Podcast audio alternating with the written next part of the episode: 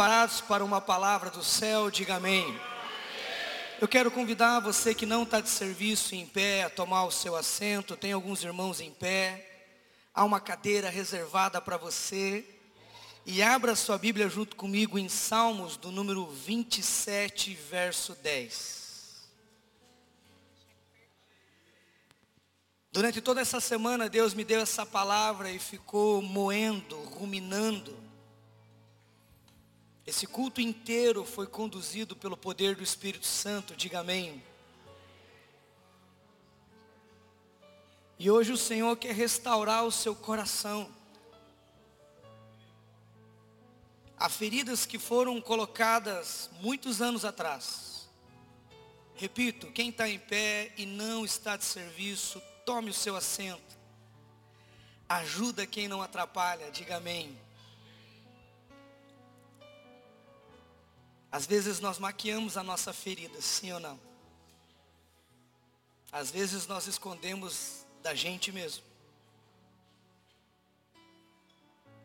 Mas a Bíblia diz em Hebreus: nada fica visível ou invisível, nada fica oculto aos olhos daquele que nos ama. Ele realmente nos ama.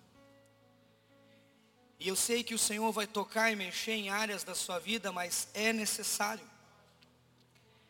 Entenda quando o Pai ele abre o baú do teu coração Perceba que quando ele traz à tona, ele diz: É aqui que eu quero tocar.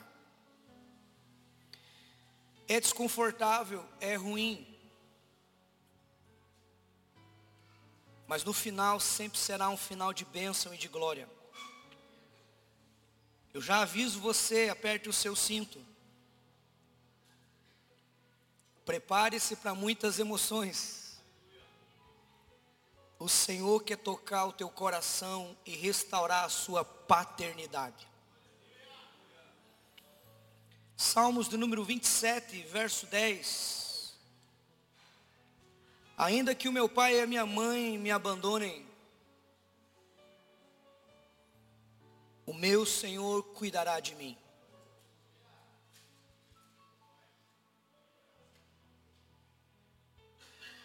Em outra tradução, talvez uma das mais lindas que eu já li. Meu pai e minha mãe foram embora. E eles me deixaram. Mas o meu Deus se tornou pai para mim. E ele me tomou e me acolheu nos seus braços de amor. Vamos falar juntos? Ainda que o meu pai e minha mãe porventura me abandonem, aponte para o céu e diga: O meu Deus me acolhe em seus braços de amor. Gostaria de chamar a sua atenção e me permita falar ao seu coração, exemplificando a minha história com o meu pai. Já narrei, já contei para muitos Papai foi alguém que teve pouco tempo de relação com a minha mãe. Literalmente foi uma relação entre tapas, beijos, abraços, socos, murros, muito ódio. A relação deles não durou a gestação. Uma relação truncada, uma relação pesada. Às vezes é a sua configuração a configuração oriunda do seu relacionamento entre o seu pai e a sua mãe. Talvez você é oriundo de um divórcio. E lá atrás isso machucou muito o seu coração e vidas completamente distorcidas por essa ferida foram projetadas devido a isso. Papai e mamãe, quando se divorciaram, meu pai se afundou demais na bebida e se afundou demais na cocaína. E ele procurava desesperadamente a minha mãe, alegando que talvez eu não fosse o filho dele. Uma relação truncada, quando entra o álcool, a bebida, as drogas, dificilmente uma família não é impactada para o mal. O fato é que eu fui criado sem um pai. Então, em todos os momentos da minha história, quando criança, fui criado no meio das mulheres. A minha avó materna, que é uma dos membros fundadoras dessa igreja, ela fez o papel de pai e de mãe, dadas as devidas proporções. Mas a gente acaba não tendo uma figura paterna, a gente acaba se tornando um moleque revoada. Muito cedo eu caí nas drogas. As primeiras experiências que eu tive com bebida, droga, maconha foi com 11 anos de idade. De lá para lá foi só quebrada, foi só momentos ruins, dificuldade, angústia e acima de tudo uma vida sem sentido. Em especial, me lembro de uma vez que eu surtei na escola, aonde a diretora, ela literalmente estava muito brava comigo, e é claro que eu dava motivo para que ela ficasse. Alguém aqui já deu motivo de dor de cabeça para as professoras, diretoras? Tem um povo que não levantou a mão, eu estou diante de um povo santo.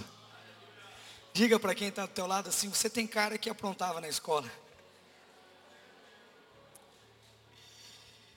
E aquela professora me levou para a diretoria, e eu, revoltado da vida, ela disse: Eu vou hoje chamar o teu pai aqui. E eu peguei uma carteira, coitada daquela professora, impulsionei com muita força aquela carteira para cima, fazendo um show de rebeldia, e disse: Traga esse homem. Se você conseguir encontrá-lo, eu quero. Com o passar do tempo, um espírito de orfandade tocou meu coração. As drogas já não satisfaziam mais a vida dissoluta, uma vida de boemia. Profundidade de angústia, um sentimento suicida no coração fora da curva. Um sentimento de rejeição e de imprestabilidade possuiu o coração de um jovem de 17 para 18 anos. E eu sempre cresci com aquela coisa, e a gente liga o piloto automático dizendo, o dia em que eu for pai eu vou ser diferente. O dia em que Deus me der uma família, eu vou fazer tudo o que o meu pai não fez por mim. O tempo foi passando, e realmente eu quase concluí aquilo que o diabo colocou como uma marca, como um estigma no meu coração. Tire a sua vida e estará tudo resolvido. Em 1998, para aqueles que conhecem um pouco da minha história, que é um pouco melodramática, eu quase dei um tiro com 38 na minha boca, querendo aliviar a ausência do legado de um pai sobre mim. Mas eu fui resgatado, diga aleluia. Quantos aqui foram resgatados por Deus, diga amém. Eu tive um encontro com alguém que realmente preencheu todas as lacunas que a ausência da figura de um pai poderia produzir. Naquele dia incrível, inesquecível, eu fui achado pelo amor dos amores. Eu fui encontrado e envolvido por braços amorosos. Eu senti uma paz que dificilmente eu parei de sentir essa paz até então. Eu senti que o Senhor me colocou nos trilhos, porque eu era como um trem desgovernado, mas o Senhor disse: é por aqui. Muita coisa fez sentido. No desenrolar da minha história, muita coisa ainda faz sentido depois daquele encontro. Mas ainda perdurava no meu coração um sentimento mesmo depois de ter entregue a vida para Jesus. Perdurava no meu coração uma ausência, uma lacuna. Eu ministrava sobre perdão, mas eu sentia que eu não vivia o perdão. Eu pregava sobre perdão, mas eu sentia que o perdão não era efetivo na minha vida. E foi nessa igreja, quando nós começamos com os moveres dos encontros com Deus. Eu peguei uma equipe, mandei para Curitiba e nós passamos pelo encontro com Deus, humildemente, mesmo sendo pastor. E lá dentro de uma atmosfera de cura, um menino chamado Wellison, esse nome bonito que se falou agora. Ele me abraçou, ele era um menino de uns 18 anos, e ele disse assim, hoje o Senhor está curando você da sua carência de pai. E eu pensava que já estava curado, porque eu já estava no piloto automático pregando, ministrando, eu já era alguém conhecido pelo, pela tônica da pregação. Mas inevitavelmente Deus me levou num lugar como trouxe você aqui, diga aleluia. E esses encontros ocasionais, nada programado, esse mover do Espírito que a Bíblia diz que o vento sopra onde quer, nós sentimos, mas não sabemos de onde ele vem. Naquele dia, aquele menino ministrou cura no meu coração e eu pude perdoar o meu pai, eu pude me auto-perdoar e eu pude perdoar Deus porque eu achava inconcebível o meu pai me criar, me fazer, em menos de um ano sumir e nunca mais me procurar. Mesmo depois de casado eu chorava e às vezes a minha esposa me procurava e falava, por que, que você chora? E eu secava as minhas lágrimas e dizia assim, é um momento que eu estou vivendo, fique em paz. Mas era a ausência de um homem, era a ausência de um pai. Passaram-se os anos. Ainda na época do falecido Orkut, alguém aqui usou Orkut? Dá um sinalzinho com a mão. Vocês estão ficando velhos, gente. Eu coloquei lá, eu preciso conhecer o meu pai numa comunidade dos santos. Coloquei meu telefone e o antigo e-mail do Yahoo que eu tinha. Passaram um tempo quando a minha esposa estava grávida do meu primeiro filho. Eu me lembro que eu recebi uma notificação dizendo que eu tinha um e-mail. Era uma advogada e essa advogada disse o seguinte: Eu conheço o seu pai. Eu estou em litígio, eu estou em luta judicial contra ele. Mas eu sou crente e eu, inspirado por Deus e acima de tudo por dar a você o direito de conhecer o seu pai, posto que eu não conheço o meu. Ela me mandou um endereço. Ela me mandou o local e me deu um telefone. E minutos depois eu estava falando com uma prima minha. E ela disse assim: Você realmente é o filho do tio Luiz? Eu disse assim: Até que prove o contrário, eu sou. Passaram um tempo, nós fomos depois que o Júnior nasceu visitá-lo. E quando nós chegamos na cidade de dois vizinhos, eu encontrei um homem bêbado, embriagado completamente. Tentei ter uma conversa lúcida com ele, minha esposa disse, vamos ficar na casinha que eles prepararam para nós, uma kitnet de 250 reais, com um banheiro fétido. Meu pai vivia uma situação completamente precária. Eu falei, amor, você quer sair daqui? Ela disse, não, nós vamos aqui para ficar com ele. De repente, irmãos, eu pensei que conversaria com ele no sábado pela manhã, mas ele acordou seis horas da manhã e antes de me dar bom dia ou tomar uma xícara de café, ele tomou quase que um litro de pinga. E ele tomou na hora do almoço, porque assaram uma carne, ele disse, tem carne, tem que ter pinga. E ele tomou à tarde, ele tomou à noite, porque sobrou um pouco de carne de linguiça, fizeram à noite, e sobrou pinga, e fizeram o que tinha que ser feito. Domingo pela manhã eu falei, provavelmente eu vou conseguir abrir meu coração para ele, provavelmente haverá um tempo de restauração, provavelmente haverá um tempo de quebrantamento, eu vou ter a possibilidade de dar um abraço nele lúcido. Domingo pela manhã o bom dia dele foi, vamos beber. Tomou de manhã, tomou à tarde, na hora do almoço, tomou à tarde. Em um dado momento eu tive uma sacada espiritual. E eu disse assim, pai, eu vim aqui para te conhecer, mas eu preciso falar contigo lúcido.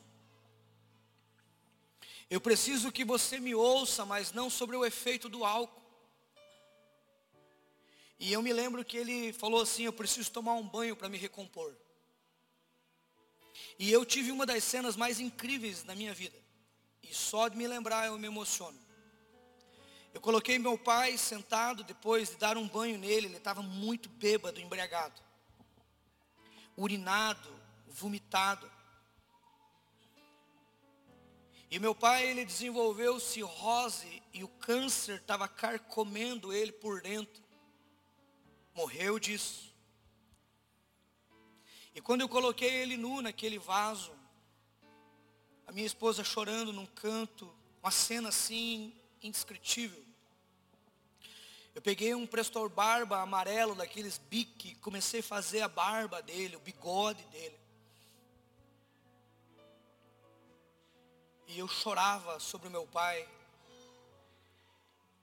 E veio um sentimento no meu coração de me revoltar com Deus.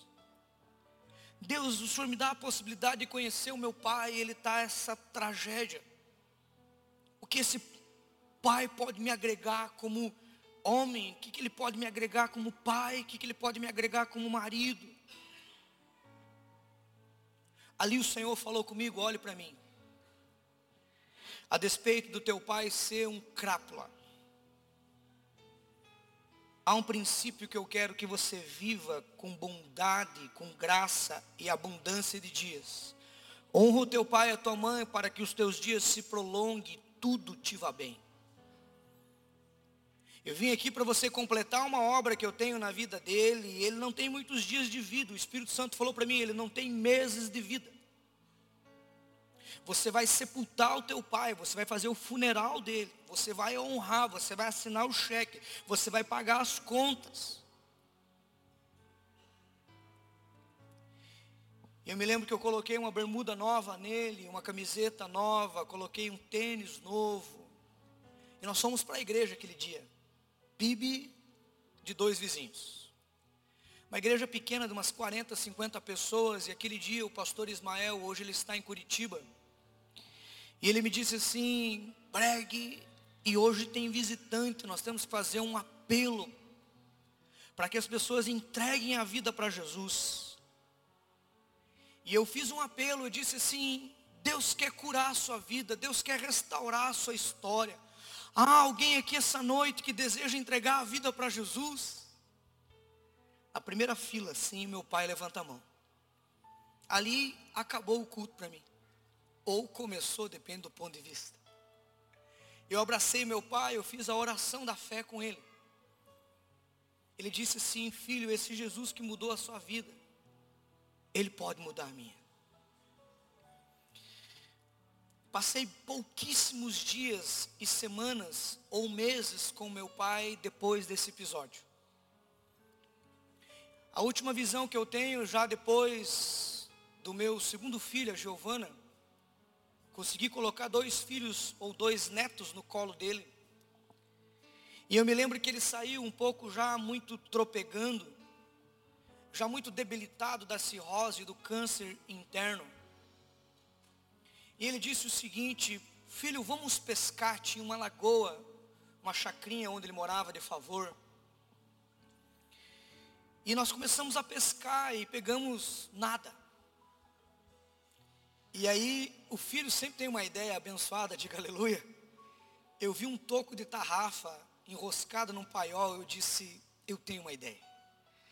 E nós jogamos um pouco de ração e depois jogamos aquele toco de tarrafa e pegamos duas tilápia grande, temperamos juntos, limpamos juntos. Antes da gente comer aquela tilápia junto com os meus filhos, nós tomamos a ceia junto. Eu parti o pão com o pai, eu coloquei o cálice na boca dele, o pão na boca dele. Choramos muito. Dois dias depois, ele foi levado já com um estado grave para o hospital de Cascavel e morreu. No dia do funeral do meu pai, o centro das atenções era o filho. É interessante porque meu pai estava morto num caixão, mas toda a minha família, que até então eu não conhecia, estava em olho em mim. E naquele dia eu levei 37 tios, primos e tias a terem um encontro com Jesus. A Bíblia diz: preciosa é a morte dos justos à vista do Senhor. Me lembro que o Senhor restaurou por completo o meu coração ao ponto de eu entender que eu fui curado para curar. O Senhor tirou aquela dor, aquele deslize, o Senhor tirou aquele equívoco, o Senhor colocou em ordem, porque o meu coração, embora maquiado, embora de certa forma bonito, por dentro ele estava ferido. E é exatamente sobre isso que eu quero ministrar no seu coração essa noite. Chegou a hora do Pai tocar o seu coração. Pastor, mas eu tive um pai presente. Talvez você teve um pai presente fisicamente, mas não teve o coração do seu pai. Não teve a transferência do legado. Não teve a forma de desenvolver e de impulsionar. Estatisticamente é comprovado que uma mãe fica 90% com os filhos. Essa mãe lidera, impulsiona, essa mãe ensina, essa mãe instrui, quando nós olhamos para a palavra de Deus, nós vemos Maria ensinando Jesus desde tenra idade. A Bíblia diz que ela tinha a Bíblia no coração, a palavra no coração, e ela ensinou Jesus. Mas nós não conseguimos ver José como um pai. Mesmo assim, a Bíblia ocultamente fala que Jesus se tornou carpinteiro, a profissão do pai. A psicologia moderna fala que 90% do tempo a mãe passa, os 10% do tempo que o pai passa e investe gera um legado fora do comum. É interessante que paternidade não é apenas fazer filhos. As pessoas confundem, eu sou pai. Não, você fez um filho. Eu estou nessa luta. Alguém aqui está nessa luta de ser pai, dá um sinalzinho com a mão. Todos os dias eu me deparo com coisas que fogem do meu controle. Todos os dias eu fico pensando o que eu posso fazer para melhorar o status quo deles. O que eu posso fazer para que os meus filhos vejam em mim um homem de Deus? O que eu posso fazer para que eles olhem para mim como um herói, como um pai, como alguém que ama uma única mulher? O que eu posso fazer para me tornar um pai, segundo as Escrituras? Não apenas um coito, não apenas um procriador. A definição de paternidade é a expressão da junção de duas palavras latinas: pater, pai, e idade, que significa tempo. É por isso que nós batemos nessa tecla: o pai precisa passar tempo leva um tempo para você ser pai. Não é da noite para o dia. E quando eu digo isso, coisas vêm ao meu coração, olhe para mim. Quando nós nos colocamos para ser qualquer área da vida, para fluir em qualquer dimensão da nossa história, entenda que se para trás ficou, Entenda que se para o lado direito ficou, para o lado esquerdo ficou, lacunas e brechas mal resolvidas com a sua figura de pai. Nenhuma área da sua vida vai confluir de uma forma exponencial ao ponto de se maximizar e de você ser bem sucedido se o teu coração é travado. Deus me disse isso por revelação, olhe para mim que inevitavelmente, inevitavelmente, se o teu coração não for curado, se o Pai não abraçar você, Evangelho de Cristo não fazer sentido, se Deus não restaurar a sua identidade, a Bíblia diz que é inútil levantar de manhã, que é inútil vigiar a casa. A Bíblia fala de um homem que viveu com intensidade. O nome dele é Salomão. E atribui-se a ele o livro de Eclesiastes. Em sua tônica, ele diz: Eu fiz de tudo. Eu construí monumentos, eu experimentei, eu me conectei, eu me dei aos estudos, eu me tornei alguém grande. E cheguei à conclusão que tudo é vaidade. Deus me disse através dessas escrituras, que em nada daquilo que eu posso colocar as mãos terá o peso de glória se o meu coração, no que diz respeito à minha casa e principalmente a figura do meu pai, não for curada e restaurada, prosperará. Mas tudo aquilo que eu colocar as mãos, olhe para mim. Então Deus hoje está nos dando a grande possibilidade, a grande oportunidade de dar a Ele o nosso coração e dizer assim: Senhor, ainda dói. Ainda dói quando eu fui rejeitado. Ainda dói quando eu fui tripudiado. Ainda dói quando me menosprezaram.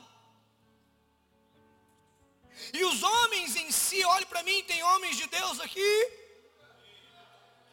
principalmente o homem que não consegue ter uma figura do pai restaurada no seu coração, há duas possibilidades. A primeira, ele se torna um truculento, um ogro, bravo. Ele já é feio por natureza, então ele faz uma cara mais feia ainda. E aí ele fica bravo, ele se reveste, ele se incorpora, ele inevitavelmente se coloca como aquele que é um machão.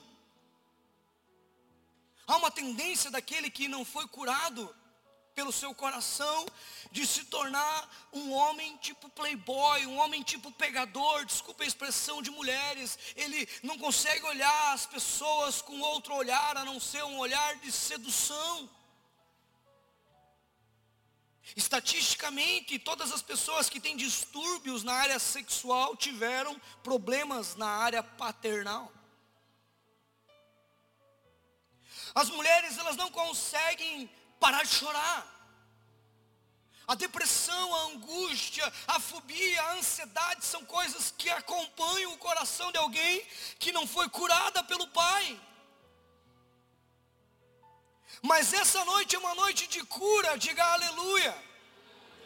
Essa é uma noite que enquanto eu prego, eu queria que você imaginasse a sua relação com o seu pai.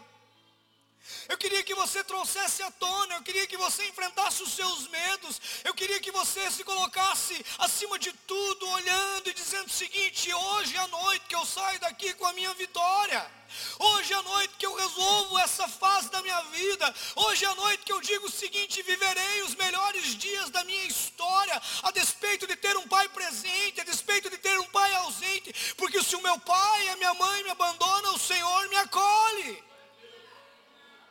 E a primeira verdade que eu quero que você guarde, que Deus usou para restaurar completamente o meu coração. Lá atrás os irmãos estão ouvindo a palavra e eu vou tomar nota depois. Amém?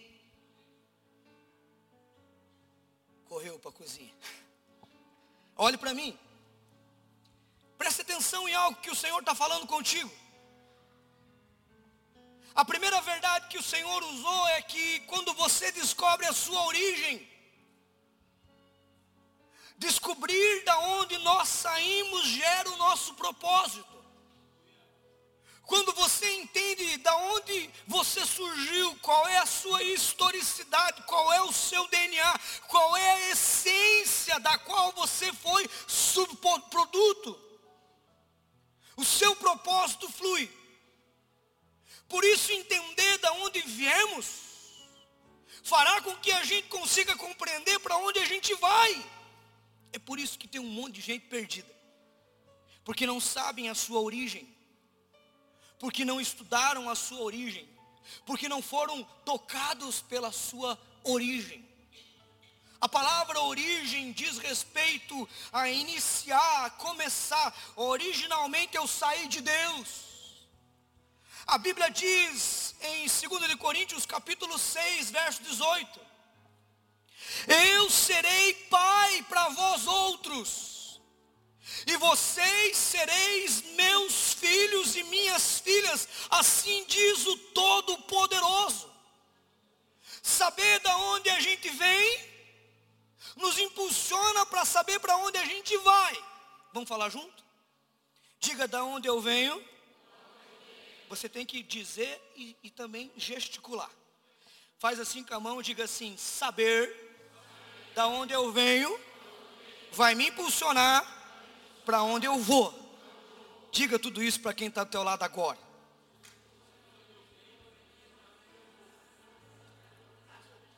A vida só faz sentido quando você olha e contempla o Pai.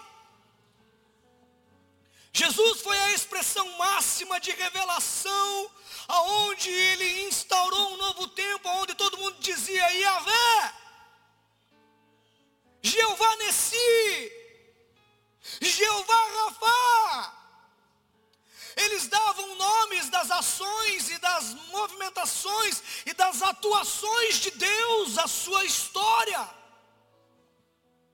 Mas Jesus vem, olha para o céu e diz: Abba, Pai. Então Deus está me ensinando algumas coisas. Por que, que eu tenho uma sanha? Por que, que eu tenho um anseio enorme de descobrir qual que é o propósito da minha vida? Porque eu não descobri a minha origem. Quando você descobre a sua origem, e hoje eu vim aqui afirmar que a sua origem e a sua estrutura é do Pai. Ela é celestial, ela vem do céu. Você é alguém do céu. Diga para quem está do teu lado assim, bem que eu vi que você era meio estranho, você parece do céu meu. Porque tanta gente vivendo sem propósito. Por que tanta gente se afundando na prostituição, na bebida, nas drogas, na jogatina, na boemia, se lançando em braços outros? Porque não identificaram a sua origem. Hoje eu vim aqui dizer para você que é das maiores crises que eu tinha era me olhar no espelho e perguntar para mim mesmo quem eu máxima da filosofia antiga socratiânica. Conhece-te, pois, a ti mesmo. E hoje eu tenho percepção que as escrituras revelam da onde eu vim e para onde eu vou. Então, quando você descobrir, e hoje você está descobrindo, diga aleluia quando você tiver revelação no seu coração, revelação na sua história, aonde você colocar a planta dos teus pés será bem sucedido. O propósito flui em tudo, porque a identidade foi restaurada. Abraão teve revelação disso. Quando ele levou o encosto do sobrinho dele, às vezes nós temos uns parentes que são encostos, sim ou não? Diga para quem está do teu lado, você tem um parente que é encosto na tua vida? Livre-se dele, diga para ele, livre-se, livre-se. Somente no momento em que Abraão se livrou de Ló. Quando ele disse o seguinte, e houve uma disputa, uma encrenca por causa de poços aonde os servos de Abraão e o filho de Abraão colocavam a mão e o próprio Abraão minava a água. Porque a identidade dele foi restaurada. Abraão entendeu que ele era amado, ele foi chamado o homem da fé. O homem que creu contra a esperança. Mas de repente Ló começou a tretar por causa de água. Tem parente que treta com a gente por pouca coisa, sim ou não? E Abraão disse o seguinte: ficou muito pequeno para nós aqui. Cada um vai para um lado. Ló, egoísta, dinheirista, sovina, e disse: Eu quero essa terra, onde tem água, aonde tem plantas, aonde o meu gado pode se alimentar. E Abraão ficou com uma terra desértica. Se você entender um pouquinho de geografia bíblica, você vai perceber que era uma terra que não manava nada, apenas pedra. Mas no exato momento que Abraão colocou o pé naquela terra, porque a identidade dele foi restaurada, a identidade de filho quando a identidade de filho for restaurada no seu coração, todas as outras áreas da sua vida fluirão. Você tem áreas da sua vida que está bloqueada, é porque o teu coração completamente não foi tomado, possuído, vazado, impregnado pela certeza de que você é um filho amado. Filhos amados caminham em vozes alegres, em cânticos de louvor, em acima de tudo, em olhares de esperança. Filhos amados têm olhares de esperança, mesmo que o cosmo conspire dizendo não. Por quê? Porque eu tenho o selo da promessa, eu tenho a bênção de Deus, eu tenho a graça de Deus, por onde eu for as bênçãos me cercam.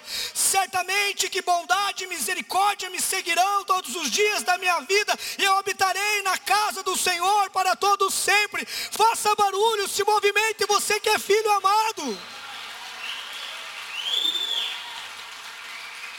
No exato momento que Abraão colocou o pé, cavocou um pouquinho saiu água.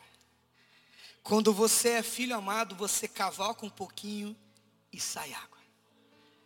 Diga para quem está ao teu lado, essa é palavra profética que eu tenho. Você vai trabalhar pouco e vai ganhar muito.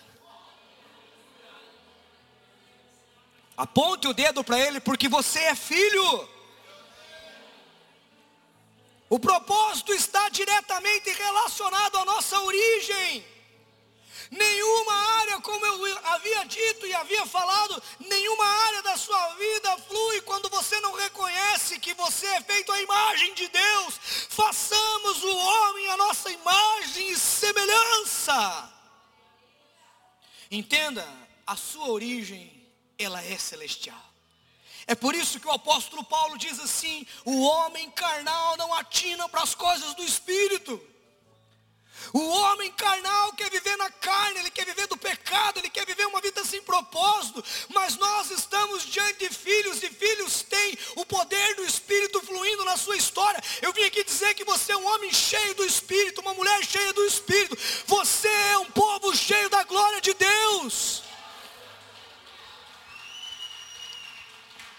interessante que a coisa mais incrível que pode acontecer é quando o Espírito entra na sua vida.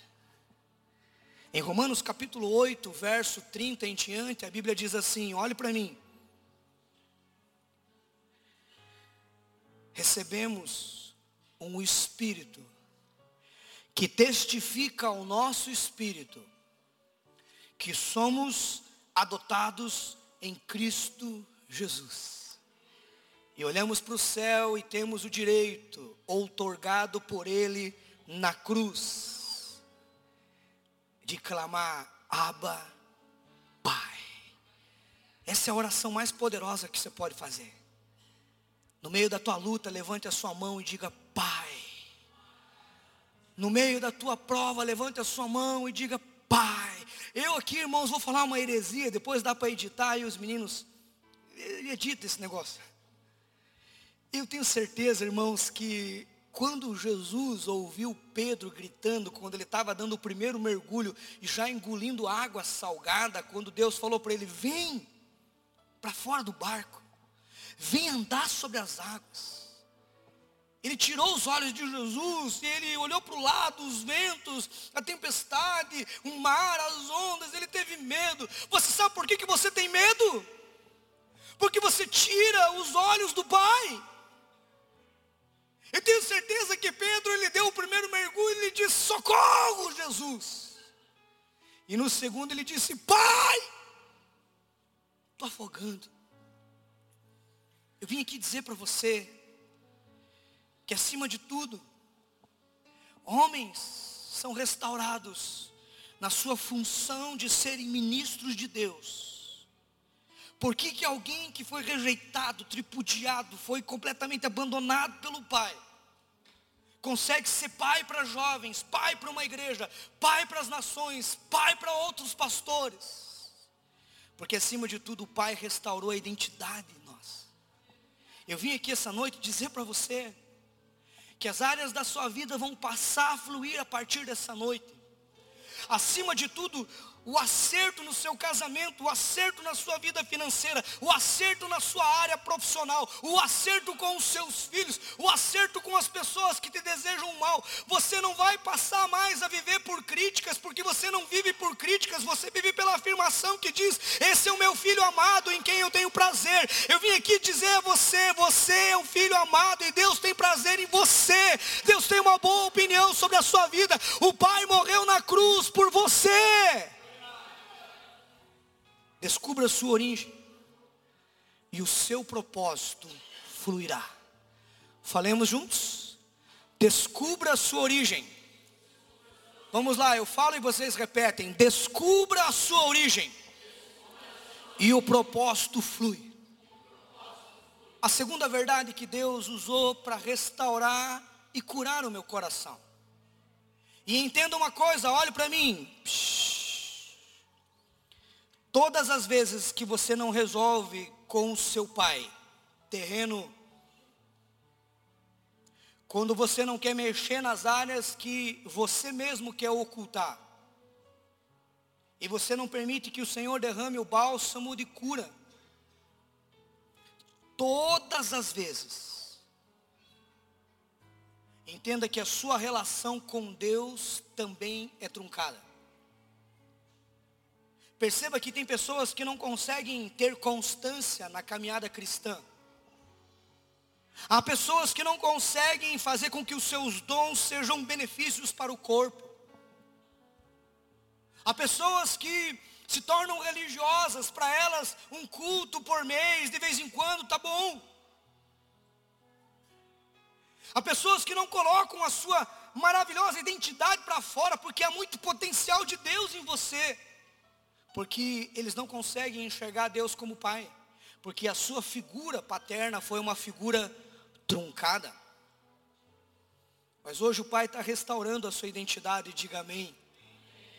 A segunda verdade que o Senhor me ensinou é que em hipótese alguma eu estou só. Há uma família ao meu lado. E o nome dessa família, segundo a nova aliança, se chama igreja local. Qual é a ênfase visionária da nossa igreja? Ser uma família. É na família que nós temos as piores crises, irmão Marco. Mas é na família que nós temos as melhores alegrias. É na família que nós somos machucados, sim ou não? Mas também é na família que Deus nos dá a oportunidade de liberar perdão, receber perdão e de recomeçarmos. É por isso que nós entendemos que nós não somos crentes peregrinos, ciganos. Trocamos de igreja, essa semana eu vou para outra. Não, semana que vem vem um pregador de fora, eu vou lá na outra. Não, eu tenho um compromisso com a minha família. É essa família que faz com que o arroz com feijão do dia a dia me alimente. Alguém aqui lembra-se do que você comeu há um mês atrás? Levanta a mão. Você não lembra, mas essa refeição te sustentou para você estar até aqui agora. Assim é a comunhão, assim é a igreja local. Você está do lado de alguém que é imperfeito, até porque você também é. Acorda, Zé. E por isso que a Bíblia vem e diz o seguinte: quem é órfão de pai, tem uma família. Salmo 68, a Bíblia diz assim: Deus é pai de órfãos, defensor das viúvas. Ele está em sua habitação cuidando deles. Deus dá um lar aos órfãos, Deus dá uma casa a quem não tem casa. família a quem está solitário. E ele liberta os cativos da orfandade para prosperidade. Veja que coisa poderosa. A Bíblia está me dizendo que o pai que eu tenho, ele se coloca em defesa do menos favorecido. Quem eram os órfãos, quem eram as viúvas. Eram pessoas que eram deixadas de lado, deixadas para escanteio. Eram pessoas que eram mal preteridas, mal queridas. Eram pessoas que eram rejeitadas. De repente vem Deus e diz o seguinte: Eu não rejeito ninguém. Eu vim aqui hoje afirmar para você a sua cura da sua paternidade reside em você se tornar família e uma família espiritual. A minha teologia é simples. Eu sou esperançoso com a igreja de Cristo. Até 2070, se Jesus não voltar e vocês não morrerem e eu estiver vivo, porque se vocês morrerem, sou eu que vou fazer o seu funeral. Já tem até a música que eu vou cantar.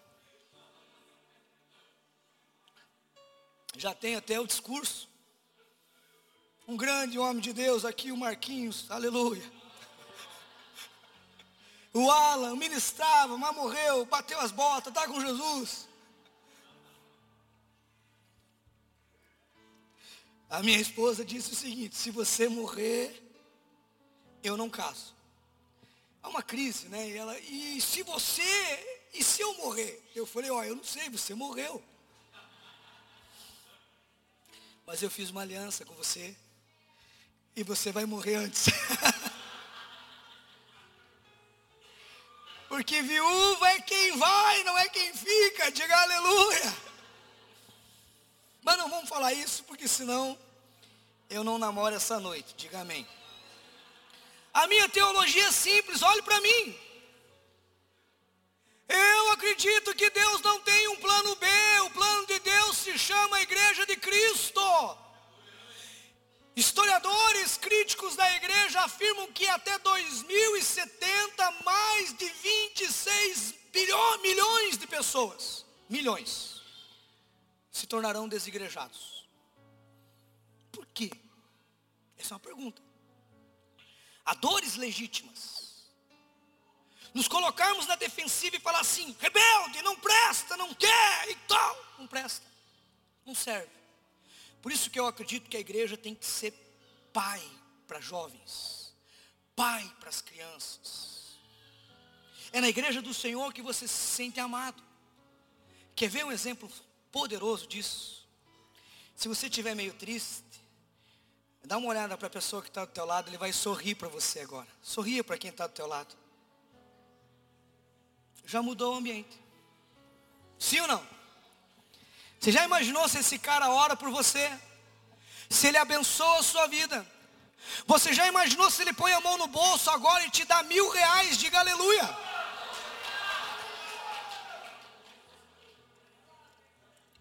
Pode acontecer sim ou não? Passe a mão no cabelo diga: ah, faz isso, Jesus. Opera essa obra aqui. Então avalie comigo. Os fardos da vida se tornam mais leves quando são carregados com a família chamada igreja. É tão confortante quando nós recebemos uma simples mensagem no Facebook, no WhatsApp, no Instagram e até no TikTok. Eu estou orando por você. Essa semana que passou, eu recebi inúmeras mensagens. Pastor, Deus me colocou de orar por você três horas da manhã. Irmãos, três horas da manhã eu estou dormindo. Alguém da igreja disse o seguinte: Eu estou orando por você. E tem mais uma, além de ser três horas da manhã, é 21 dias Além de ser 21 dias, Deus me deu a direção de orar de joelhos. Eu tenho aprendido, irmãos, que a igreja do Senhor faz com que a minha vida fique mais leve. Faz com que eu me sinta mais amado, abençoado, faz com que eu me sinta pertencente. Na verdade, a igreja do Senhor é a minha turma. Eu achei a minha turma. Quem está do teu lado é tua turma. Quem está do teu lado é alguém que vai ajudar você a carregar o fardo em oração e vai te sustentar, porque o solitário encontra a família em Deus. É por isso, irmãos, que a orfandade é curada no corpo de Cristo. O corpo de Cristo tem o poder de restaurar o coração órfão. Quando eu caí nessa igreja muitos anos atrás, meados de 2000, eu encontrei homens mais velhos que oravam por mim, que acreditaram em mim. Eu me encontrei com pessoas que no meu primeiro sermão, que foi um fiasco, foi um fracasso total, e eu desci da plataforma, posto que o púlpito era lá atrás, e eu me deparei com uma mulher chamada Donai. Ela me abraçou e disse assim: Meu filho, não desista de ser um pregador, enquanto você falava aquelas bobagens lá em cima. Deus me disse que você vai melhorar, e eu vim aqui como um pai espiritual para você dizer: Você vai melhorar. É por isso, irmãos, que é na igreja do Senhor que as pessoas têm paciência comigo. A igreja se tornou uma grande família. Nós somos imperfeitos, mas nós somos abençoados. Nós somos uma família com problemas, mas nós somos uma família e essa é a minha família. Diga para quem está do teu lado, você vai ter que me engolir, eu sou tua família.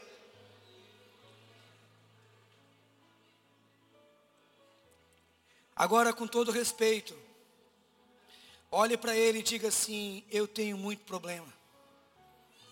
Tenha paciência comigo. Deus tem uma palavra para você essa noite. Ouça. Você não está só. A família PIB te acolheu, quer te amar, quer cuidar de você, quer te ajudar, quer te instruir, quer te impulsionar, quer te desenvolver. Nós queremos o seu melhor, porque o pai quer o melhor para os filhos.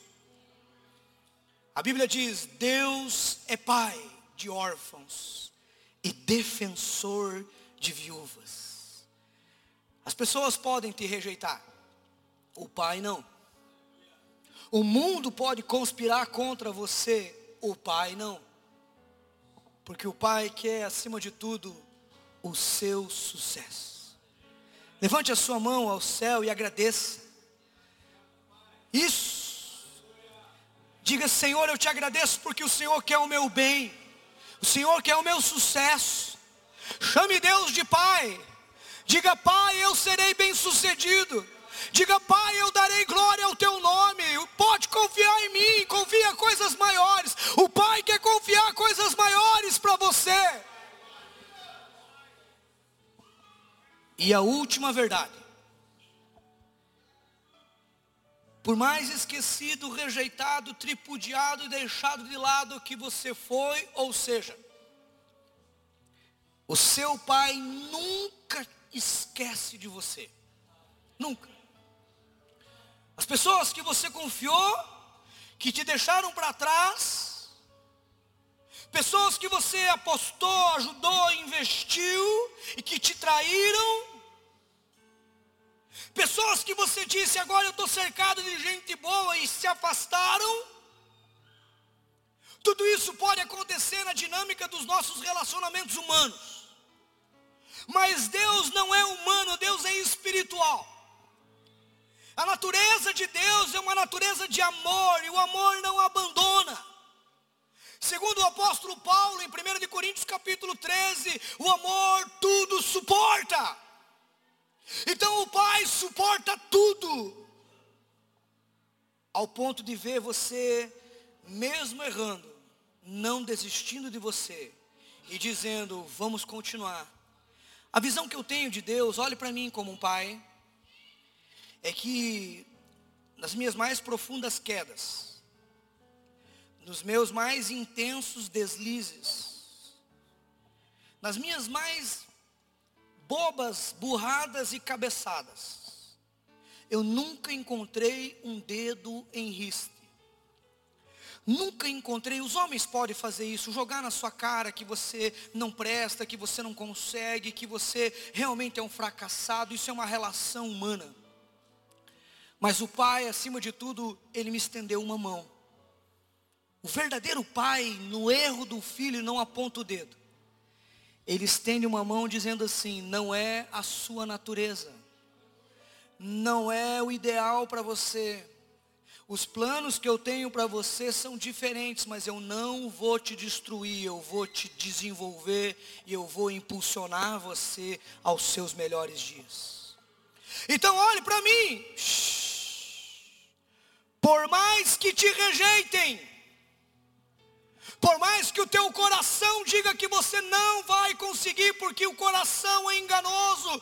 Se temos alguém que nos condena, se chama coração humano por mais rejeitado que você seja pelas pessoas, o Pai jamais te abandona, o Pai jamais se esquece de você. A Bíblia diz em Isaías 49: Mas o meu povo diz: O Senhor me abandonou, o Senhor se esqueceu de nós. Acaso pode uma mulher que ainda mama esquecer do seu filho? De sorte que não se compadeça do filho do seu ventre. Mas, todavia, se essa viesse esquecer, diz o Senhor, eu não me esquecerei de ti. Eis que nas palmas das minhas mãos eu tenho o nome de cada um de vocês gravado. E os seus muros, expressão de oração. As suas orações, troque a palavra muro por oração. As suas orações estão continuamente diante de mim. Deus não rejeita qualquer oração sua. Por mais fraca que seja, por mais tensa que seja, Deus literalmente fez um contrato, fez uma aliança. Deus literalmente mudou a sua estrutura genética para não poder se esquecer de você. Acima de tudo, Deus fez aquilo que Ele vem fazendo há centenas de anos. Amando, conduzindo, impulsionando. Então essa noite, olhe para mim. Se o teu pai e a tua mãe te abandonam, Deus não te abandona. Isso faz muito sentido. Em saber que todos podem me abandonar, se eu ficar com Deus, eu ainda sou maioria. Diga comigo, todos podem me abandonar. Mas se Deus permanecer, grite bem alto, eu sou maioria. O DNA de Deus, ele é indestrutível. A estrutura dele é uma estrutura de amor. João diz o seguinte: Deus é amor. O amor dele faz com que ele não se esqueça de você. E nós entendemos que esse amor é um amor incondicional. Deus te aceita do jeito que você está, embora você não, não precise permanecer como está, mas Deus te aceita. E é por isso que a frase para o Senhor ou do Senhor para você hoje é: Filho, venha conforme você está, porque a obra é minha. Deus é um pai que se importa. Durante os meus 30 anos, o meu pai não se importou comigo. Mas durante a gestação, e quando eu ainda era uma matéria informe no ventre da minha mãe, a Bíblia diz no Salmo 139 que ele escreveu todos os dias da minha vida e contava um por um. Deus teve e está com você nos teus piores dias.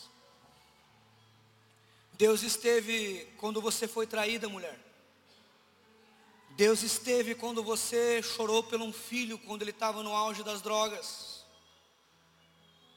O pai não se esqueceu de você quando você entrou dentro daquele banheiro e chorou sozinho. O Senhor não se esqueceu, o Senhor não se abandonou, abandonou você nos dias em que você pensou e não conseguiu ouvir a voz dele. É porque ele estava tão próximo de você, te abraçando, que você ficou olhando as pegadas ou os pés, enquanto você deveria dar atenção para os braços. O Pai te, te, está te abraçando hoje novamente. Deus nunca nos abandona. Deus não é um Deus que se esquece, Deus não tem Alzheimer. Acaso pode uma mãe se esquecer do filho que mama? Se porventura uma mãe desnaturada se esquecer, eu estou chamando para minha estrutura, estou chamando para minha palavra, eu não me esqueço de você. Esse é o grito de libertação para você essa noite. Deus não se esquece de você. A estrutura da profecia de Isaías, ela funciona assim. De 1 ao capítulo 12, advertências e promessas. De 13 a 23, o Senhor julga as nações. De 24 a 27, perdão, de 28 a 33, novas advertências e algumas promessas. De 34 a 35 vem um castigo e restauração. De 36 a 39, o rei Ezequias e os sírios, conflito entre os povos. Mas eu li um texto para vocês que se encontra na narrativa bíblica que nós chamamos de perícope bíblica. Do 40 ao 55, Deus transborda o coração do povo com mensagens de conforto e encorajamento. Aqui está a síntese daquilo que eu prego: conforto e encorajamento. Por fim, dos 56 aos 66 vem uma vida de responsabilidade, porque Deus quer curar a sua vida, posto que ainda você é um filho machucado, mas Deus não quer que você fique lambendo as suas feridas. O que eu disse? O Deus que eu sirvo, ele diz o seguinte: Eu curei você. Agora, em vez de ficar aí se vitimizando e vestir uma roupagem de vítima, uma couraça de autocomiseração, se levanta anda. Usa a sua dor como a ponte do seu ministério. E eu sinto da parte de Deus que mulheres que foram feridas se tornarão mulheres ministradoras dessa ferida, mas acima de tudo ministrando como Deus curou. A sua dor é o seu ministério. Aonde dói, o Pai cura, mas Ele libera você para ser um agente de cura. Em 1 Coríntios capítulo 5, as escrituras dizem Bendito seja o Deus Pai dos nossos, do nosso Senhor, que nos conforta e que nos consola com toda sorte de bênção, para que consolemos uns aos outros. Você sabia que tem uma irmã que passou pela dor que você foi curada? Você é um agente de cura. Você sabia que tem pessoas na sua família que precisam ouvir desse amor e ser completamente tocados por essa graça? Agora, em especial, no capítulo 40 até o 55, o Senhor conforta aquele povo porque eles estavam muito tristes.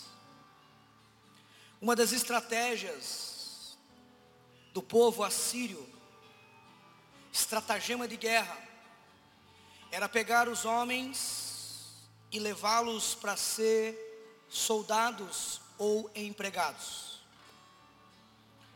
Muitos deles não voltavam para casa, eles tinham a sua genitália cortada. Alguns tinham seus olhos furados.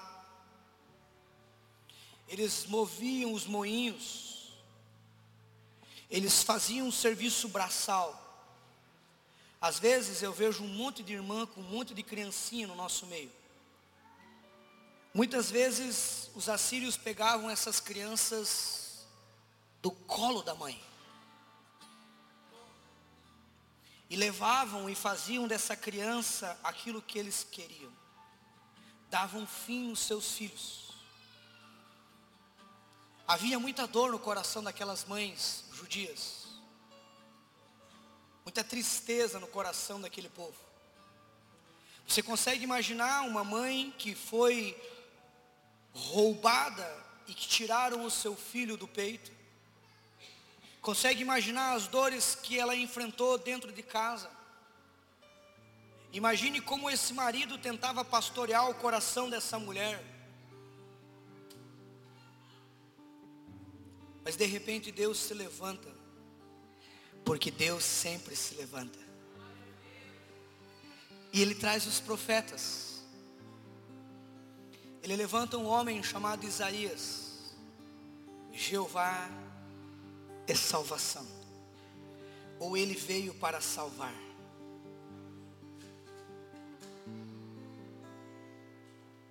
E Isaías, no meio daquela dor, ele pega um banquinho, coloca no meio do povo, e ele levanta uma voz dizendo assim: Vocês dizem, o Senhor me abandonou. O Eterno se esqueceu de nós. É interessante que aquelas mães queriam não se esquecer dos filhos.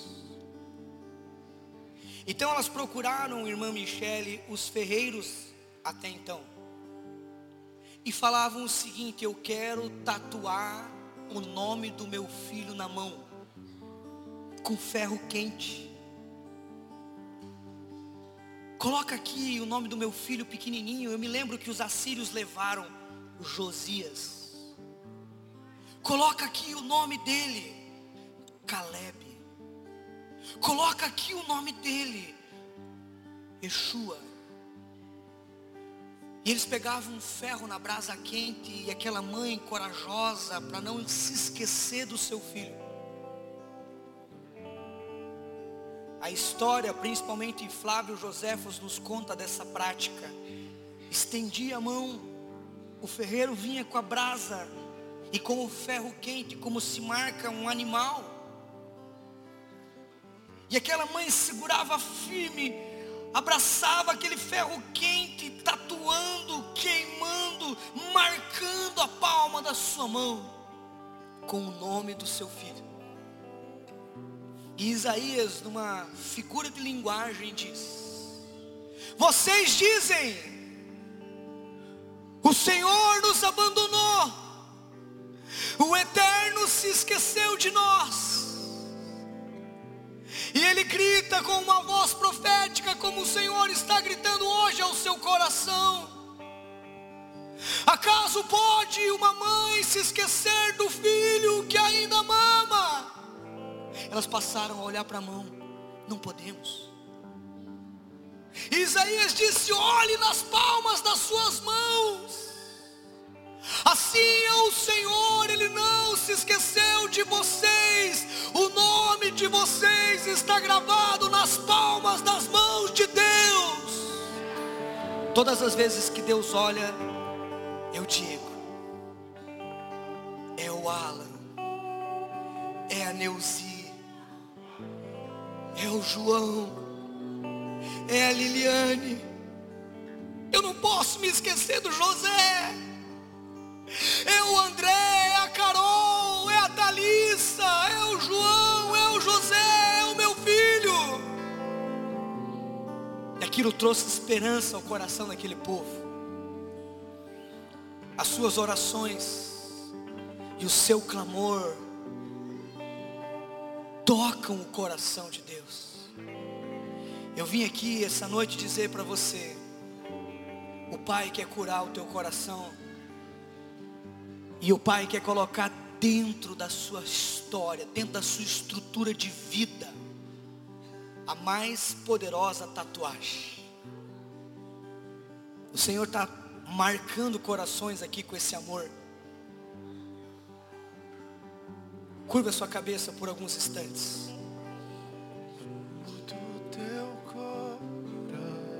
Coloque as mãos no coração. Cada batida está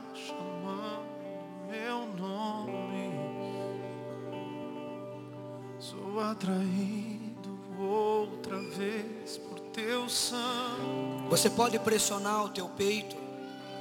Sinto tão amado por ti.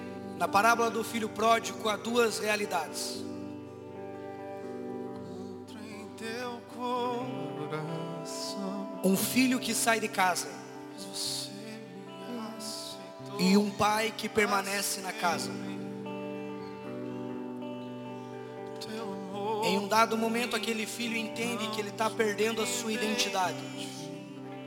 E no verso 15 diz: E caindo em si mesmo, ele disse: Me levantarei e voltarei para a casa do meu pai. E vinha ele de longe. Quando o pai o avistou, lançou-se ao pescoço dele, lhe beijou muito e disse: Esse era o meu filho que estava perdido, mas foi achado. Ouço o pai dizendo: Você estava perdido, mas eu te achei. É. Se coloque em pé, filho amado. Oh, oh, Vamos lançar as nossas mãos ao céu. Você me amou primeiro. Vamos dar a Ele o nosso louvor de libertação. Verdadeiro. Oh,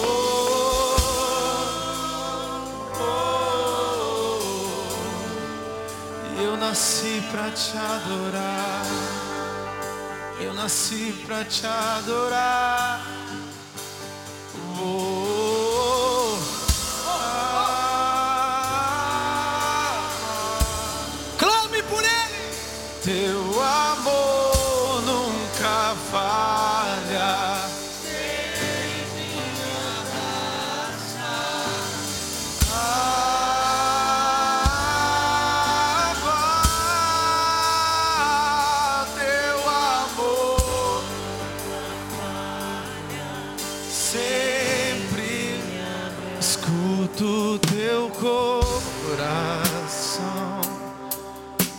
batida está chamando meu nome.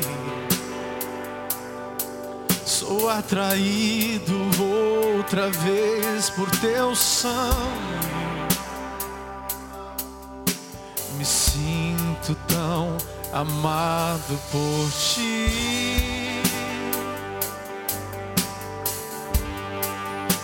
Me encontro em teu coração, pois você me aceitou para sempre.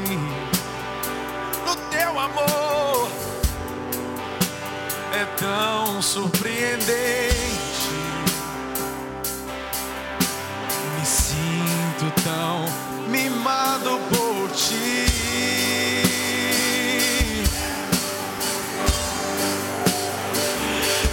E é